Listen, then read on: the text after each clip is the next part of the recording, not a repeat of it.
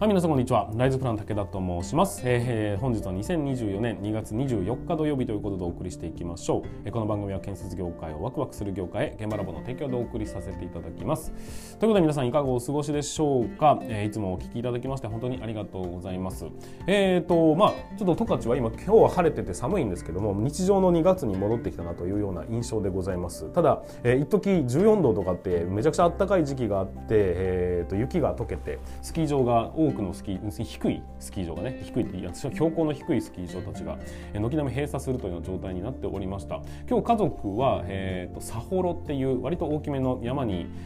とスキーをしに行ってるということで僕はちょっと膝が痛いんで、えーと、お休みさせていただいておとなしく仕事をしてるんですけどもそこも結構なんか、ね、アイスバーンだとかが目立ってるっていう話なんで、まあ、怪我をしないで戻ってきてくれればいいなというふうにちょっと心配はしております。皆さんは皆さんの地方は、え、いかがでございましょうか？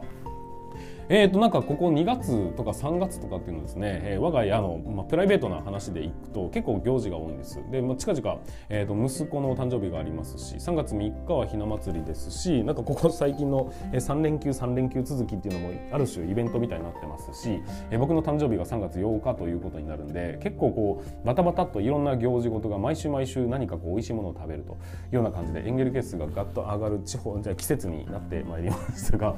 なんかこう3月4月ってなると一時期はそうだな、えー、なんかこう出会いと別れの季節みたいなのがあったんですけどもそれって会社に属していると、まあ、新人さんが入ってみたりだとかね、えー、年度末でこう、えー、退社する先輩たちがいたりだとかってしてたんですけど 僕が一人でやり始めてからそういうのもね縁遠くなってしまってなんかちょっと,、うんと、寂しい感じはするなというふうに思っておりますが、まあ、少しずつね、えーと、事業を軌道に乗せていって、えー、仲間を増やしていくとそういうことこともあるのかななんんて思ったりするんですが、まあ、いつか、えー、僕もこう新卒採用みたいなものを自社のために動けるようになりたいと今は、えー、他社のために一生懸命動いてるんですけども なんかそんな感じでね、えー、もっともっと、え頑張っていかなきゃいけないなっていうふうに思ったそんな、え2月末頃のお話でございました。はいということで本日もスタートしていきますが皆さんの方は上昇乗車じゃない 準備はよろしいでしょうかそれでは今日も立ち入り禁止の向こう側へ行ってみましょう。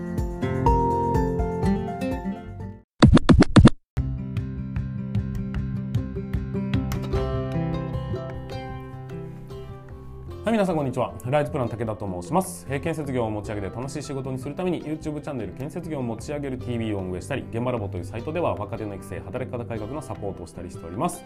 はいということで本日もスタートしていきますが今日のお話は何かと言いますと無限に続けられる雑談のテクニックということでお話をさせていただきます。えーとまあ施工管理はね、えー、とかくいろんな人と接することがたくさんありますしまあ建設業に限らずねいろんな人と接するそんな場面があった時になかなか会話が続いていかないない人っていませんかね？残念ながら武田はですねそういうことに、えー、出会ったことがないんです。なぜならこのテクニックを持ってるからなんですよ。雑談は無限に続けようと思えば続けることは可能ですしどんどん掘り下げていくことだって可能なんです。でもねなんかこう初対面の人と喋る時にその人がどういう趣味を持った人なのか何に興味を持ってる人なのかって分かんないじゃないですか。分かんないんであれば、えっと、探らなきゃいけないんだけど探る時にこう何喋ろうどうしようこの人何話しかけたらいいんだだろみたいなのってありますよね。まあ別に仕事の場じゃなくてもプライベートの場でも一緒です。そういう時にどういうふうにやったら話っていうのはつながっていくのか、えー、まあ盛り上がる盛り上がらないは別としてその人と親密になるかどうかは別として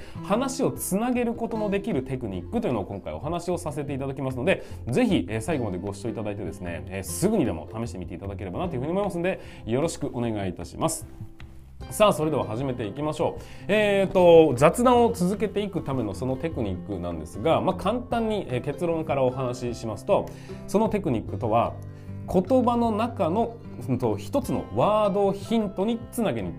次につなげていくもう一回いきますちょっと噛ん。でしまったのでもう一回いきますよ、えーと、言葉の会話の中の一つのワードを次につなげるっていう風な、まあ、鎖のようにつなげていくそん。な雑談テクニックなん。ですよ、えー、ちょっとねピンとこないかもしれません。が、えー、思いません。ん。ピンとこないかもしれません。ので、えーと、僕の方でまずはねヒントじゃないね、えー、例文を出したいと思います例えばですが、えーと一番最初ね本当に何を喋ってからないっていう状況だった時にでもここは何かなんかこう話しかけるところから始めなきゃいけないんですか？こうね言ってしまうとどうでもいいです。どんなことでもいいんですが当たり障りないところからいきましょう。例えば、えー、今日天気がいいですよねって言います。そしたら向こうから「そうですね」って端的に返ってくるパターンもありますがそうじゃなくてなんかその数日間ずっと晴れてますよね。全然なんか今年の降水量とかあんまないんじゃないですかね。みたいなことが返ってくることもあります。もしも端的に返ってきたならば、えー、とそのそうですね。なんかあれですかね。こうなんかあまり雨が降らなくて農家の人とか大変じゃないんですかね。みたいな感じの本当に当たり障りない言葉を返していきます。そうすると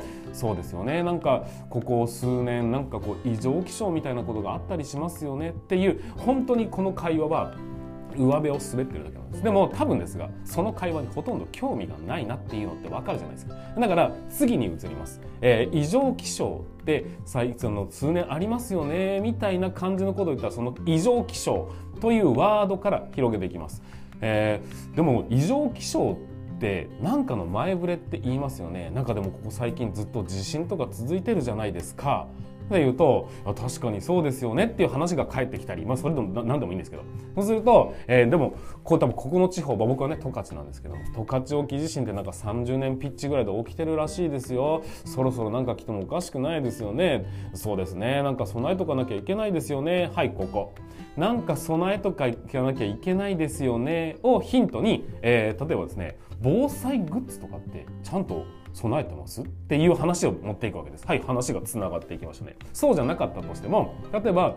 えーと、地震っていうところになぞらえて、えー、でも前の地震の時ってどこに揺れました？みたいな。そうすると「あうちは結構揺れましたね。えどちらの方に住んでらっしゃるんですか?」って言ってこうあと住所の方向に地方の話になっていくこともできます。防災グッズの方に話を進めることもできますし例えば「ええ持ち家なんですか?」って言って「あそうなんです。うちはですね去年ちょっと車家買いましてあそうなんですか。結構今高いでしょう」みたいにこう建設業の住宅事情の方向に話を進めることもできますね。いずれにせよ連想ゲームなんです、えー、相手の会話の中からもうこれでちょっと話はあんまり掘り下げてもここ盛り上がらないなって思ったらその中の一つのワードをチョイスしてそこから連想ゲームでということはっていうふうにつなげていくんです。そうすると例えば防災グッズって備えてます。みたいなことを言うとあうち全然用意してないですねって言ったら自分の知識の中で何かこう言えるものがあれば例えば自分のうちの防災グッズはこういうふうにしてるんですよねっていう話だったり